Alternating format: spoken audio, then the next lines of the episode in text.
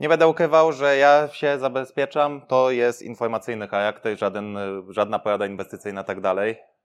Więc tutaj pod tym względem mieć to na uwadze. Zresztą starałem się pokazać, tak podobnie jak Tomek, e, pewne procesy, które występują. Nie jestem osobą mówiącą tu kup, tu sprzedaj, a troszkę już e, z publikacjami i z rynkami mam wspólnego od lat. Tak naprawdę pierwsze inwestycje w swoim życiu dokonywałem już w 2007 roku, mając niewiele ponad 20 lat giełda od 2012 roku, jakieś tutaj już kontrakty, CFD inne rzeczy od 16 roku i od 16 też e, jest to moje główne źródło utrzymania. Więc e, troszkę w tym siedzę, prowadzę regularnie programy, pojawiam się gdzie tak naprawdę ktoś ma ochotę posłuchać. I zaczynając od platyny, platyna jest, no, jest metalem szlachetnym. E, została w 1735 roku odkryta w Kolumbii jako pierwsza i na samym początku była traktowana dość pogardliwie, nazywana jako takim odpowiednikiem sebe, a takie określenie srebro bez zastosowania. W ten sposób ona zaczęła funkcjonować i była postrzegana na samym początku. Zresztą, no co tu ukrywać, tak? Platyna jest, e, jak palat podobnie, metalem szlachetnym o specyficznych zastosowaniach, przede wszystkim przemysłowych. Podobnie jak srebro, które no, jest tym metalem szlachetnym przenoszącym nam wartość i funkcjonującym w, e, jako format e, płatności od tak naprawdę czasów starożytności, tak platyna czy palat nie. Mimo, że są w tej oczywiście grupie metali szlachetnych, zostały wyodrębnione w 1750 roku platyna, to po prostu jest to metal przede wszystkim przemysłowy i dlatego jest to po prostu grupa szlachetnych metali, tak? Ale mamy zwrócić uwagę, że mamy tutaj i rod, e, i ozmium, i iridium, więc mamy tutaj cztery metale, które w żaden sposób nie funkcjonują praktycznie w sposób inwestycyjny jako metale szlachetne. Srebro i złoto, oczywiście, ta wartość, jak mówię, od tysięcy już lat w tym momencie, plus platyna, palat, to już są te metale nowsze, są te metale e, właśnie traktowane jako szlachetne również pod kątem inwestycyjnym, Natomiast przede wszystkim są to metale przemysłowe, bo takie mają zastosowanie. Praktyczne zastosowanie już od końca XVIII wieku się zaczęło pojawiać, e, związane przede wszystkim wtedy z e, przemysłem chemicznym. E, no wiadomo, katalizatorów nikt nie robił, bo nie było silnika spalinowego. Natomiast już pojawiały się zastosowania platyny właśnie w przemyśle chemicznym, czy też w zastosowaniach chemicznych, bo może wtedy przemysł to za dużo powiedziane na tamten okres. Czołem mój drogi widzu, z tego miejsca serdecznie Cię zapraszam na wydarzenie inne niż do tej pory organizowane przeze mnie. Zapraszam Cię 4 lutego do Wrocławia na Cryptosphere, czyli konferencję edukacyjną poświęconą kryptowalutom. Pierwsze wydarzenie tego typu na Dolnym Śląsku. Szczegóły już niebawem na stronie www.cryptosphere.pl. Pamiętaj, nie może Ciebie zabraknąć. Do zobaczenia! Jeżeli chodzi o podaż, to na co warto zwrócić uwagę? Oczywiście oprócz dominującej roli Afryki Południowej, Republiki Południowej Afryki, która jest domem dla bardzo wielu surowców, natomiast jest krajem bardzo niestabilnym politycznie. E, o ile na arenie międzynarodowej tutaj specjalnie nie słychać, e, zbyt wielu rzeczy do nas nie docierają ze względu na to, że no, jest to dla nas koniec świata, tak e, w kwestii politycznych i społecznych niepokojów tam jest tego bardzo, bardzo dużo. E, w tej chwili jeszcze w tym roku zmagają się także z problemami związanymi z podażą energii elektrycznej. E, zmagają się oczywiście z problemami typu powodzie, z ulewne deszcze i tak dalej, które też są mocno problematyczne, plus właśnie zamieszki. EPA jako ze względu na swoją historię jest o tyle niebezpieczna, że tam ten apartheid, tamte działania były po prostu bardzo negatywnie się odbijały e, na współczesnym postrzeganiu tego kraju. Mimo to oczywiście firmy starają się funkcjonować. Są też takie, no, bieda szyby, jak Tomek pokazywał. E, w EPA także mamy bardzo duży właśnie udział e, rzemieślniczych kopalni, które są po prostu kopalniami nielegalnymi i bardzo niebezpiecznymi. Ale tutaj jeszcze druga rzecz, recykling, czyli odzyskiwanie metalu z, no przede wszystkim z przemysłu motoryzacyjnego. Mm, za chwilę będzie też właśnie o popycie na platynę, więc tu nie będę uprzedzał, natomiast recykling jest bardzo istotny i jego wartość teoretycznie powinna się zwiększać. Dlaczego mówię teoretycznie? e, ponieważ za chwilę będziemy też, będę mówił o odchodzeniu od samochodów spalinowych w krajach e, Europy czy Stanów Zjednoczonych, które mają nieduży udział, bo Ameryka Północna po prostu podaż to jest 3,3%, czyli znacznie mniej na przykład niż Zimbabwe czy Rosja, e, gdzie, no, jak widzicie, tak, RPA, Zimbabwe i Rosja, czyli trzy kraje, które, no, dwa kraje afrykańskie, jeden bardzo niestabilny społecznie, drugi z bardzo dużymi problemami gospodarczymi, trzeci, no wiemy jaka jest sytuacja z Rosją w tej chwili, no i razem one odpowiadają za prawie 70% rynku, tak, więc y, tutaj jest to olbrzymi problem. No i kolejna rzecz to recykling, które razem mają 95% praktycznie udziałów w rynku. Więc y, jest to bardzo skondensowany rynek, niewiele wymaga zbierania informacji tak naprawdę. E, natomiast to, co chciałem powiedzieć o recyklingu, którego będzie się zmniejszać e, ilość prawdopodobnie za około 10-15 lat, to fakt odchodzenia właśnie od pojazdów spalinowych u nas w Europie, w Stanach Zjednoczonych, gdzie motoryzacja odpowiada za 37% praktycznie e, popytu na platynę, a jak będziemy odchodzić tu w Europie i w Stanach, my mamy recykling recyklujemy towary coraz więcej, mamy ten e, oczywiście przymus e, segregacji śmieci i tak dalej, tak dalej, tak dalej. Natomiast tego w Azji i Afryce nie ma. Tam się śmieci po prostu wyrzuca do rzeki, na wysypisko. Tam się mniej osób bawi w takie rzeczy. Oczywiście kwestia ceny i opłacalności to jest jedna, ale nie, osi, nie są na tym etapie prognozy mówiące o tym, że podniosą swój poziom recyklingu do poziomu, jaki my znamy tu w Europie, gdzie samochody E, są rozbierane, że z tych samochodów są wycinane katalizatory, tak? Myślę, że też wszyscy gdzieś trafiliśmy na nagłówki w ubiegłym roku, dwa lata temu, że na parkingach wycinano katalizatory, bo po prostu się opłacało to złodziejom je wyciąć i sprzedać. Więc e, to też jest forma recyklingu oczywiście. No tak jak kopalnie rzemieślnicze, tak? Te nielegalne kopalnie, które na przykład no, w przypadku akurat e, złota czy diamentów, ale przede wszystkim złota na przykład są w Amazonii, tak? I to złoto też ono wpływa na PKB, na podaż złota, a jednocześnie nadal to są nielegalne kopalnie i no ciężko nie mówić o tym. Tak, więc tutaj no, kradzież katalizatora z jednego auta wymusza na właścicielu kupno nowego, a ten stary nadal jeszcze funkcjonuje, po prostu trafia do innego auta, które potrzebuje akurat. Więc też jest to taka forma recyklingu lewa, ale jest.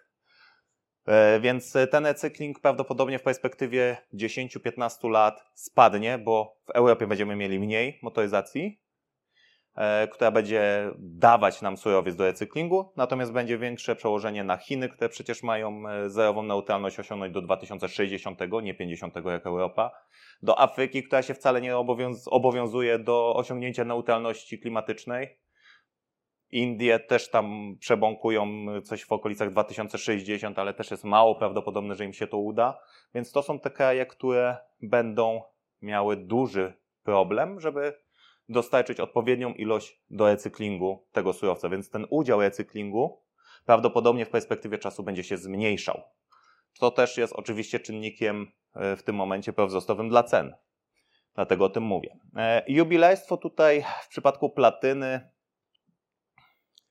Powiem szczerze, jak ja patrzę na wyroby jubilejskie, ja nie widzę różnicy między platyną a białym złotem. Nie wiem, czy może tu któraś z pań by powiedziała, że widać tą różnicę, bo to może być kwestia męskiego spojrzenia, że nie zauważam. Natomiast platyna ma zastosowanie w jubilejstwie również ze względu na fakt, że jest po prostu tańsza od złota w tej chwili. E, ten udział w jubilejstwie, jeżeli mamy praktycznie tak samo wyglądające materiały, oba są metalami szlachetnymi, oba są postrzegane pozytywnie przez pryzmat tego, że są metalami szlachetnymi, no sprawia, że to jubilejstwo tutaj jest dość istotnym czynnikiem popytowym. I tu też, jak Tomek wspomniał, Indie, sezon e, weselny, gdzie daje się metale szlachetne w prezencie, głównie złoto, ale tam też um, ostatnio była kwestia, e, jeszcze chyba tego nie zmienili, że e, 2 czy 3% domieszki platyny w złocie pozwalało sprowadzać to jako platynę, czy też jako zanieczyszczoną platynę na niższym cle niż złoto. I nagle się okazywało, że wszyscy zaczęli kupować e, indyjscy jubilerzy i wszyscy zaczęli szukać złota z domieszką platyny, minimalną domieszką, żeby to sprowadzić płacąc niższe tam o 3 czy 4% cło. No to jeżeli mamy uncję i płacimy za uncję złota 1600 i mamy zapłacić nie 20, a chyba 17% cła, czy tam było 15, 12, już nie pamiętam, jakaś taka dwucyfrowa wartość, to 3% różnicy już jest spore, kiedy się sprowadza kilkanaście czy kilkadziesiąt unii, uncji. E, mowa była o tym, że mają to zmienić. Jeszcze z tego co wiem, w ubiegłym tygodniu jeszcze to funkcjonowało, więc też e, to zastosowanie takie kombinatorskie, wykorzystujące luki w prawie, błędy w prawie, a nie tylko Polska słynie z e, prawa pisanego na kolanie, też będzie miało swoje zastosowanie gdzieś właśnie w przyszłości. Przemysł chemiczny tu się nie zmieni, bo ewolucja, zielona ewolucja czy ewolucja klimatyczna nam przemysłu chemicznego specjalnie nie jest w stanie ruszyć. Niewiele tutaj rzeczy zmienimy. Przemysł petrochemiczny z kolei, on nadal też będzie potrzebny. My nadal będziemy potrzebowali asfalt, my nadal będziemy potrzebowali plastik, bo nie wszystko zastąpimy drewnem, papierem yy, czy szkłem. Więc, e, a przemysł petrochemiczny wbrew po obiegowej opinii właśnie też wytwarza nam takie rzeczy właśnie jak asfalt, jak e, plastik, więc to też jest czynnik, który też tutaj nie powi- będą zmiany oczywiście, natomiast to jest marginalny udział i taki pozostanie. Przemysł elektryczny z kolei może zyskać. Elektryfikacja, jaką przechodzimy, też tutaj ten udział platyny prawdopodobnie będzie rósł w e, perspektywie kilkunastu lat, ze względu właśnie na tą ewolucję, że wszystko przełączamy na prąd co oczywiście ma też e, swoje złe strony i tutaj e, te inwestycje, które będą w kwestii prądu też warto podkreślić, że e, to, a może przy następnym slajdzie podkreślę.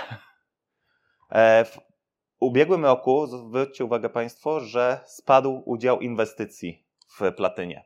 Zaczęły się wyprzedaże i to jest kwestia, która się pojawiła w, też w 2020 roku, kiedy czy tam w 19, już powiem szczerze, że nie pamiętam, był taki moment, że platyna zaczęła mocno zyskiwać w ostatnich latach, a ETF-y na platynę zaczynały tracić, bo zaczęły wyprzedawać, realizować te zyski, wyprzedawać ilość surowca. A ponieważ są przeliczane na wartość bieżącą poprzez pryzmat tego, ile mają platynę, a nie ile mają gotówki, to wartość ich giełdowa na przykład spadała i mieliśmy taką dywergencję totalnie odwróconą korelację, gdzie nie powinno jej być w przypadku ETF-ów, ale właśnie oni realizowali zyski i oddawali pieniądze temu y, inwestorom, natomiast sama wartość ETF-u spadała, mimo że platyny rosła. I te inwestycje, zresztą no, o inwestycjach też wiadomo, no jesteśmy tu po to, żeby się dowiedzieć o inwestowaniu, natomiast samo inwestowanie też wynika z dostępności surowca i tu jest też trochę problem, że jest większy spread przy próbie wyjścia z, fizycznego, z fizycznej platyny. Ten spet na złocie myślę, że wszyscy wiemy, że jest bardzo duży, na srebrze jest bardzo duży, a w przypadku platyny paladon jest jeszcze większy. Więc jeżeli ta różnica przy obecnej cenie platyny na poziomie powiedzmy około 1000 dolarów, tak, zaokrągle w górę, jeżeli ta platyna musi zyskać 10%, żebyśmy my wyszli z zyskiem minimalnym na poziomie 2% zysku, no to tu już jest coś nie tak, tak? No na złocie ten, ta zyskowność już wystarczy na poziomie 4 do 6% zazwyczaj. Więc y, ta różnica już jest y, no, prawie 50%, czy prawie drugie tyle. E, w kwestii podaży jeszcze przemysł medyczny. Tutaj jest też duże pole do popisu, ponieważ liczba ludności, jaka nam przybywa w Afryce i w Azji, w regionach, które są na gorszym poziomie medycznym, będzie wymagała inwestycji w tamtym regionie. E, mimo, że tu też warto oczywiście odnieść się do kwestii społecznych, bo kwestia społeczna jest taka, że myśmy w Polsce, czy kiedykolwiek tak naprawdę w perspektywie ostatnich kilkuset lat, wielodzietne rodziny były tak naprawdę wymuszeniem, wymuszone przez y, pryzmat właśnie progresu medycznego. Założenie niestety było takie, że jak ma się piątkę dzieci, to do dorosłości dożyje prawdopodobnie trójka. Tak, śmiertelność wśród dzieci do 18 roku życia, czy do 15 roku, kiedy już uznawano ten punkt y, dorosłości, te 100-200 lat temu, była na tyle wysoka, że właśnie mówiło się, że nawet do 40%. Więc y, to mieliśmy wymuszone. I jeżeli teraz nie mamy takiej opieki medycznej w krajach Afryki i Indii, tam nadal to trwa. U nas już zeszliśmy do 1,4 jest wskaźnik urodzeń w Pols polskich kobiet. W Europie on chyba rośnie do 1,6, 1,7 Tomek? Pamiętasz?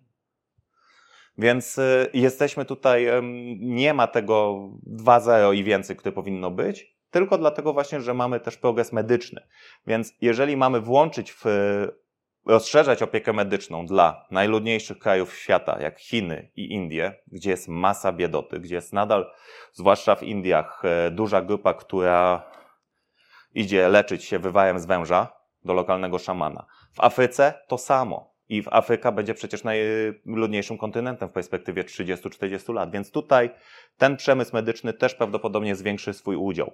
W przypadku przemysłu szklanego, no odchodzimy od tego plastiku, gdzie się da. E, warto też pamiętać, że szkło jest wykorzystywane przy panelach fotowoltaicznych, a tego też będzie nam przybywać w dużych ilościach. Więc e, bo tego wymaga nasza transformacja klimatyczna tu w Europie i w Stanach Zjednoczonych, czy też ogólnie w Ameryce Północnej, bo przecież Kanada tak samo podchodzi. Tak więc e, tutaj w przypadku popytu motoryzacja, nie będę teraz mówił, bo za chwilę powiem o motoryzacji. I właśnie, koszty wydobycia. Też ciekawa rzecz, ponieważ raport za ten kwartał, drugi kwartał 2022 roku, oni chyba w tym tygodniu opublikują za trzeci kwartał, jeśli dobrze pamiętam. Anglo-American, będący. Anglo-American Platinum, Amplats, będący największym wydobywcą e, platyny i ogólnie platynowców, jest, czyli tych e, platyny paladu plus tych czterech, które tam były, rodium, osmium i tak dalej, e, wszystko oprócz złota i srebra, mm, to oni mają średni koszt, oni nie podają. Implac EPA podaje czasami w raportach rozbity koszt na poszczególne surowce, natomiast mając 800 dolarów za średni koszt wydobycia uncji, bo one się wydobywa platynę tak samo jak w przypadku srebra, on to rzadko kiedy się wydobywają czystą.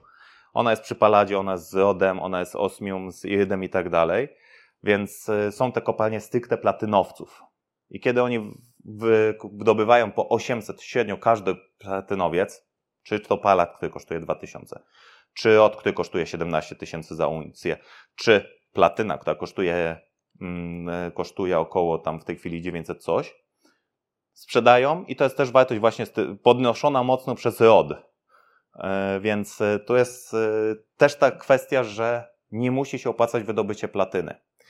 Samo wydobycie platyny według Implacu w 2020 roku wynosiło ponad 1100 dolarów za uncję w RPA, czyli znacznie powyżej kosztów. Ale biorąc pod uwagę, że i tak to wydobywamy, rozdzielenie tego właśnie no, generuje nam ten duży koszt, natomiast nadal sumarycznie sprzedając, dostarczamy podaż, mamy więcej klientów, tak czy inaczej, generujemy jakieś przychody, no i ta średnia nam się wartość i tak zgadza, generujemy zyski. No bo co innego zrobić, jak oddzielamy tak czy inaczej w laboratorium e, tą rudę, z tej rudy po prostu oddzielamy platynę, palat, rod i inne rzeczy, no to co? No nikt nie będzie wyrzucał tej platyny. Mimo, że się formalnie nie opłaca ją sprzedawać, jest zapotrzebowanie, jest zakontraktowana ilość i się sprzedaje, tyle że po prostu te koszty się składają, więc e, trafia się czasami w internecie ktoś, kto mówi, że platyna musi podrożeć, bo jest wydobycie droższe od, od ceny sprzedaży. No i to jest niestety właśnie rozbijane na te kilka surowców, na te 4 do 6 platynowców i nie ma to po prostu znaczenia księgowego. Bo gdyby tak było, to byśmy mieli faktycznie brak, e, brak podaży platyny, no bo wy wszyscy stwierdzali, trzymamy, póki cena nie podskoczy powyżej kosztów, nie? No. Ale raz, że są zakontaktowane, dwa po prostu, no też ile można trzymać. Nikt nie powie, że my przetrzymamy 3 miesiące czy pół roku, ileś tam milionów uncji, to to podskoczy tak szybko. Bo może być w drugą stronę, że zacznie się szukanie alternatywy. No i popyt podaż przez w milionach uncji. Znaczy to jest w tysiącach uncji akurat, więc wstawić przecinek po pierwszej cyfrze jest w milionach. E, jak widać, mieliśmy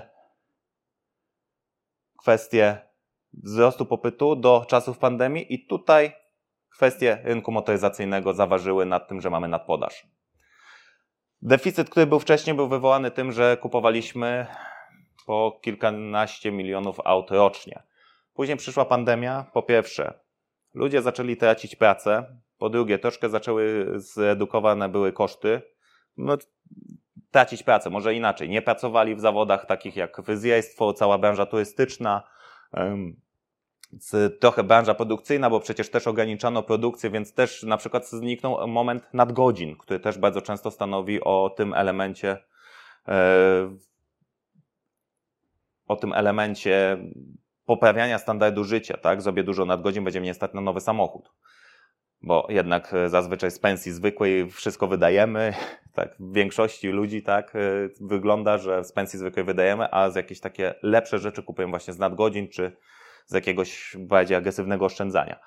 20 rok nastąpił e, właśnie ta zmiana, a w 21 no, kryzys z dostępnością e, chipów, e, mikrochipów, kontynuowany też w tym roku, kontynuowany też przez recesję, przez wysoką inflację. To wszystko wpływa po prostu na to, że samochód, który tak naprawdę nie jest towarem pierwszej potrzeby w większości przypadków, dostaje po tyłku. Ludzie nie kupują nowych aut, bo one są drogie, kosztują. W tej chwili też czas oczekiwania w niektórych firmach, e, jeden z japońskich producentów, jak mi powiedział dealer, 15 miesięcy. On już w tym roku zbiera zamówienia z dostawą na święta przyszłego roku Bożego Narodzenia, na grudzień 23. Więc e, czas oczekiwania też wpływa na zapotrzebowanie. Więc ta produkcja przemysłowa nam spada e, w kontekście przede wszystkim właśnie rynku motoryzacyjnego. Stąd mamy nadpodaż tego surowca w tej chwili E, przez ostatnie dwa lata. Jednocześnie też ludzie bardziej zwracają uwagę i nagle ten recykling ma sens, bo skoro mogę zarobić sobie dodatkowo pieniądze, to staram się to zrobić. I o ile wcześniej jeszcze by było kombinowanie, że a dobra, niech sobie stoi ten samochód, e, stary, którym nie jeżdżę, bo tam powiedzmy to ubezpieczenie OC obowiązkowe to jest kilkaset złotych, tak nagle po co mam wydać kilkaset złotych, skoro mogę to jeszcze puścić na złom, do recyklingu i tak dalej i jeszcze zarobić na tym, tak? Skoro nie używam i taki, tak czy inaczej tego auta. Takie myślenie też się pojawia i też jest to wynikiem tego, że wyrośnie nam podaż.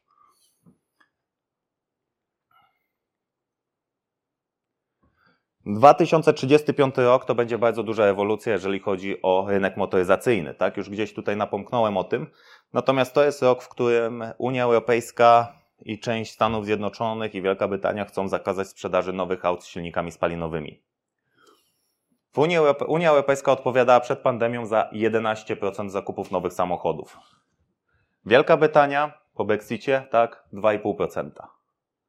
Stany Zjednoczone 18,5%. Razem mamy 32% rynku. 32% rynku, w którym palat mający 36% zastosowania w motoryzacji schodzi, tak? No bo nie ma katalizatorów w autach elektrycznych, nie ma katalizatorów, w których platyna ma zastosowanie. Oczywiście 2035 rok to jest data graniczna przepisów, jakie narzuca nam Unia Europejska czy Stany Zjednoczone. E, w Stanach Zjednoczonych w ogóle taka ciekawostka. Kalifornii, gdzie chcą wprowadzić jeszcze wcześniej ten zakaz sprzedaży samochodów spalinowych, przerzucając się na elektryki, w tym roku powiedziano, żeby ludzie nie ładowali elektryków, bo prądu zabraknie w tym roku. A oni chcą za kilka lat po prostu mieć wszystkie elektryki. To jest rzecz, której, nie wiem, ja chyba od ubiegłego roku nawet to już mówię, że nikt nie liczy, jaką będziemy mieli ładowanie, zapotrzebowanie na prąd w szczycie, czyli o godzinie 9, kiedy ludzie przyjadą do pracy i zaczną ładować w miejscu pracy, najczęściej na koszt firmy, bo firma udostępnia.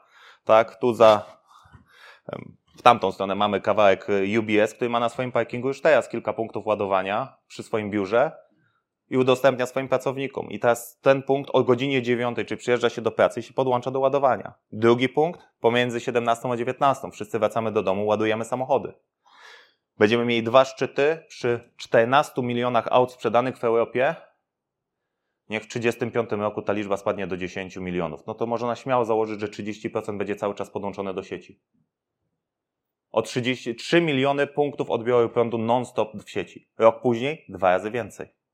Kolejny rok już dobijamy do 10 milionów aut, które praktycznie non-stop będą pod, podłączone do sieci. Kiedy padł nam e, e, ten e, blok w Bełchatowie, napięcie w sieci na Sycylii spadło. Tak zaczęliśmy my ciągnąć prąd za jeden blok w Bełchatowie węglowy. 10 milionów punktów rozproszonych w 2038 roku prądu w całej Europie. Mamy spadek napięcia w całej Europie. Co będzie z Zaporożem, z elektrownią na Ukrainie, która też nam przecież eksportowała prąd do Europy? Nie wiadomo, co będzie za rok, co będzie za dwa. Czy tam będzie w ogóle co zbierać za chwilę?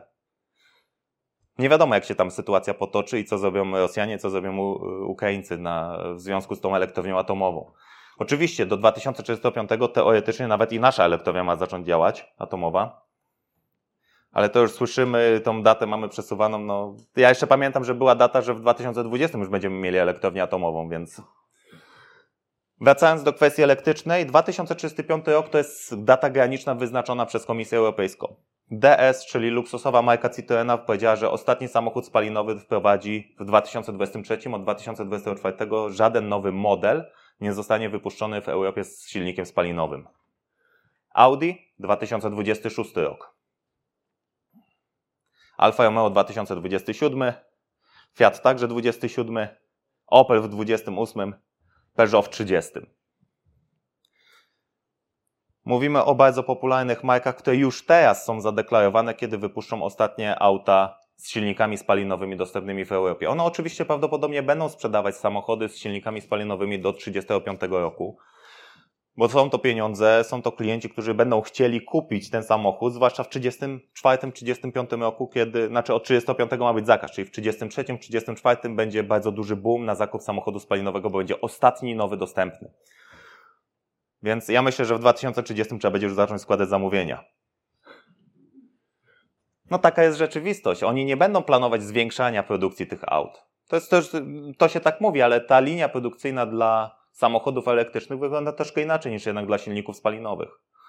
Wstawienie silnika elektrycznego to jest zupełnie inna konstrukcja i te linie będą wygaszane, więc ta produkcja będzie spadać, będzie mniejsza podaż tych aut. Więc naprawdę trzeba będzie się śpieszyć z tym, żeby kupić coś spalinowego jeszcze zanim nas zmuszą do elektryków.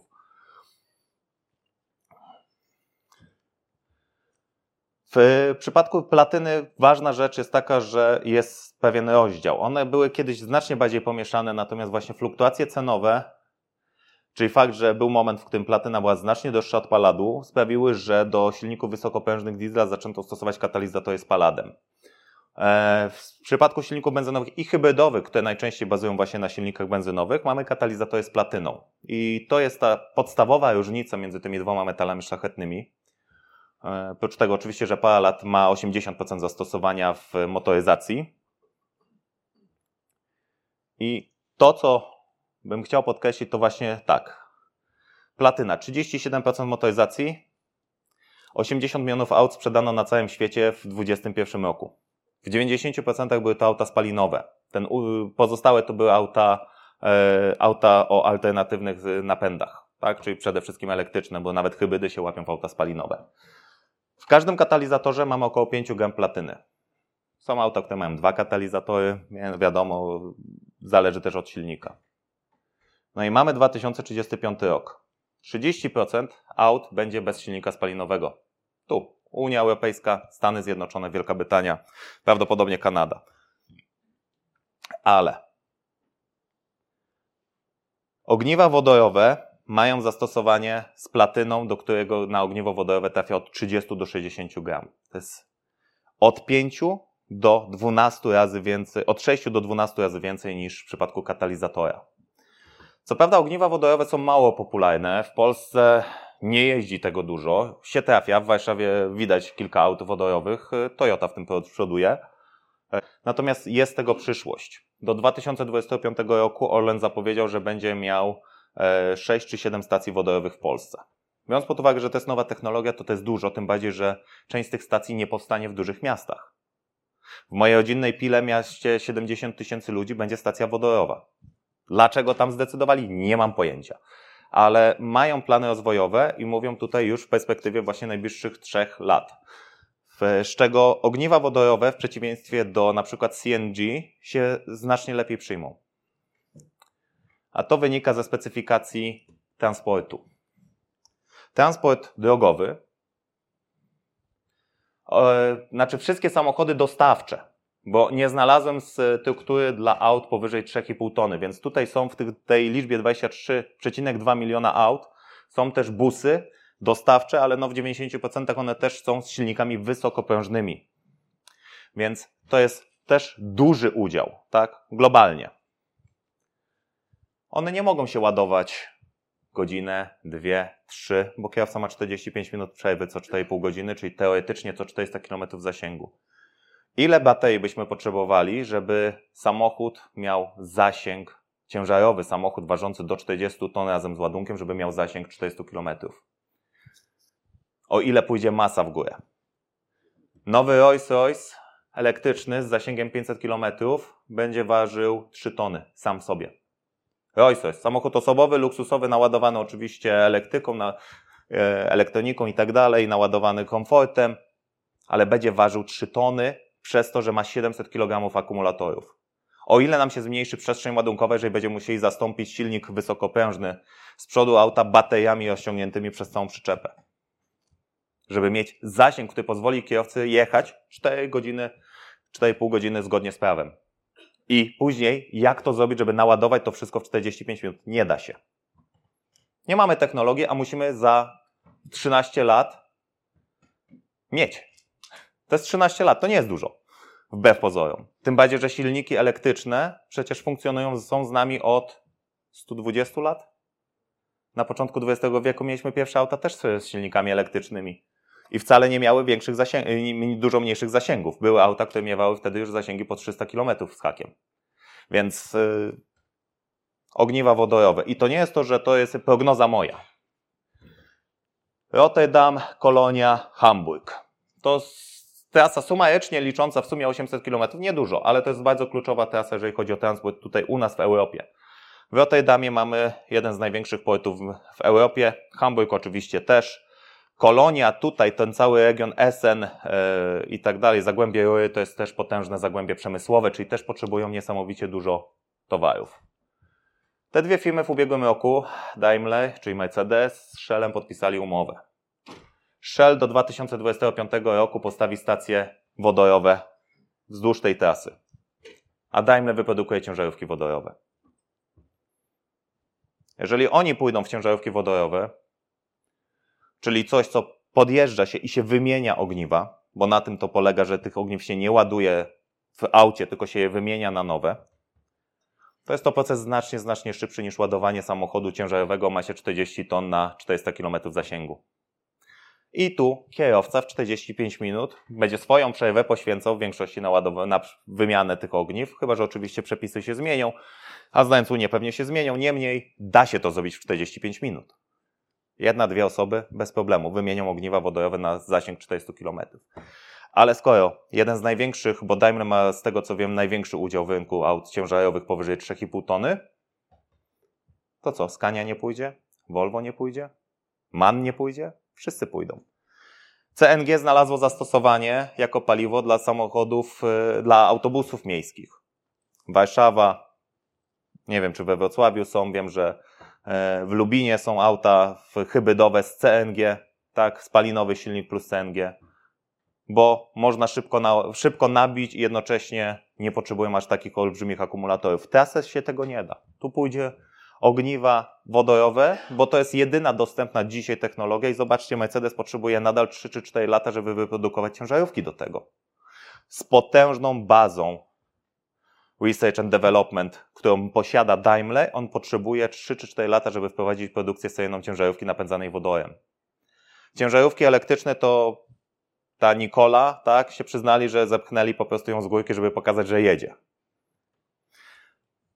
Tesla, jak wypuści Cybertrucka, to będzie to największe auto elektryczne prawdopodobnie, jakie będzie w seryjnie produkowane i też to zajmie jeszcze kilka lat. Nie ma alternatywy na dzień dzisiejszy, a w 13 lat nie wyprodukujemy nowej technologii. Możemy rozwinąć ogniwa wodorowe wymagające platyny.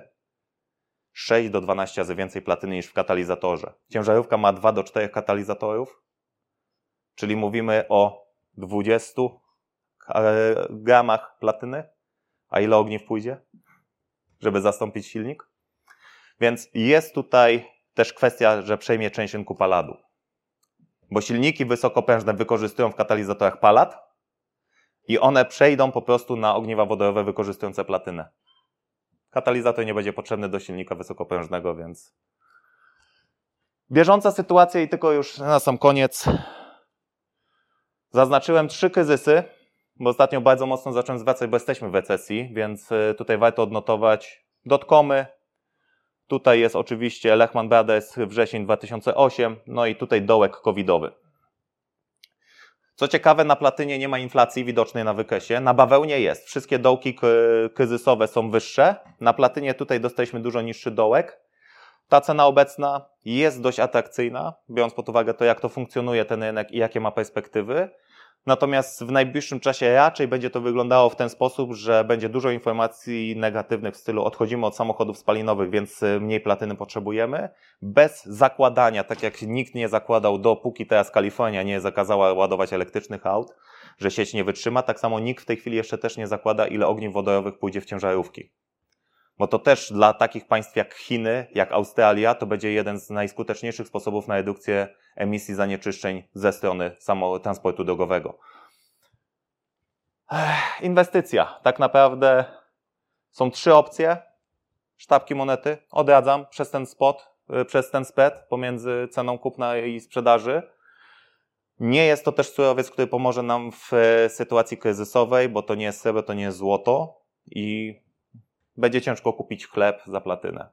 Uratować się być może przed y, tym, żeby nas jacyś żołnierze węgrami nie zabili, tylko damy mu monety platynowej nas puści, to tak, ale żeby funkcjonować w innym miejscu już może być problem, tym bardziej, że te monety nie są tak znane i powszechne jak w przypadku złotej srebra, więc nie mamy tych liczb y, podanych, wielkości średnicy i tak dalej wszędzie, tylko trzeba to wyszukać, więc też nie każdy nam przyjmie, bo nie każdy będzie w stanie zweryfikować organoleptycznie prawdziwości tego towaru, jak jesteśmy w stanie zrobić ze złotymi czy e, srebrnymi monetami, bo znamy ten wymiar, grubość, wagę i tak dalej. ETF-y też mają takie minusy, o których wspomniałem. Szkoda, że nie wrzuciłem tego wykresu, teraz trochę żałuję. Byłoby na niego czasu? Nie byłoby. Tak czy inaczej, akcje spółek wydobywczych pod względem platyny mają tutaj bardzo duże pole do popisu. Co prawda jest, trzeba by dobierać, tutaj się uważać, żeby nie wpaść w spółkę, która ma duży udział paladu, bo on w perspektywie czasu będzie tracił. Natomiast wydaje mi się, że jeżeli ja będę szukał jeszcze do swojego portfolio spółek wydobywczych właśnie w tym zakresie, mimo że mam też ETF-a na platynę już półtora roku prawie. Więc gdzie mnie można znaleźć tak na szybko, bo już U mnie mnie na pogonią. kanale są wywiady z Boguszem. Też. Zapraszam. Także Dziękuję.